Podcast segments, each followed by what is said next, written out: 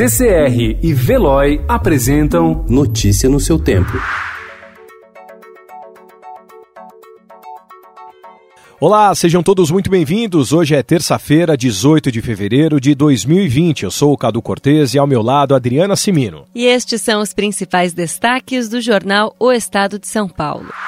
Para tentar dinamizar a atividade econômica no país, o Banco Central pretende mudar a legislação para permitir que o mesmo imóvel quitado possa ser usado como garantia de vários empréstimos e em bancos diferentes. A taxa de juros desse tipo de empréstimo será mais baixa do que a do consignado. Apesar desse tipo de empréstimo ser comum nos outros países, onde existe a figura da segunda e da terceira hipoteca, no Brasil o imóvel só pode ser usado como garantia de um único crédito. O Ministério da Educação determinou às universidades e aos institutos federais de todo o país que não paguem a professores horas extras, adicional noturno e aumento de salário por progressão na carreira. Para reitores, a ordem afetará atividades de ensino e pesquisa e pode levar a ações judiciais por ferir direitos.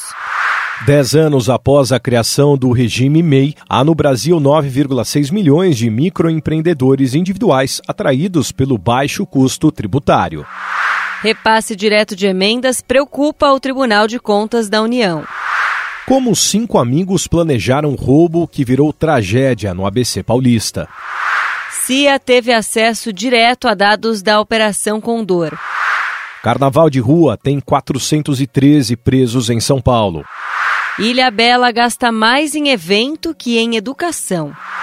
Greve dos petroleiros é ilegal e abusiva, diz Tribunal Superior do Trabalho.